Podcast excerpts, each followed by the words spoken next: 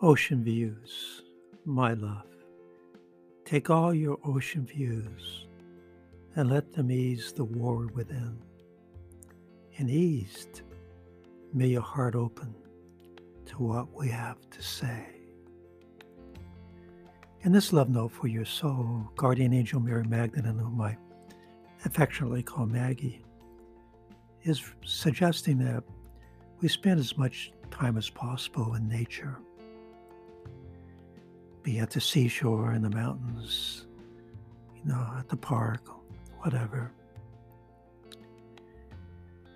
and connect with nature by by consciously connecting to the original World Wide Web, the communication network that nature communicates with itself with.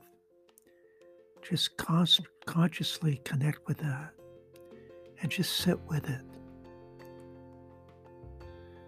And as you do, be aware of your heart expanding so you can hear what your angels are whispering to you.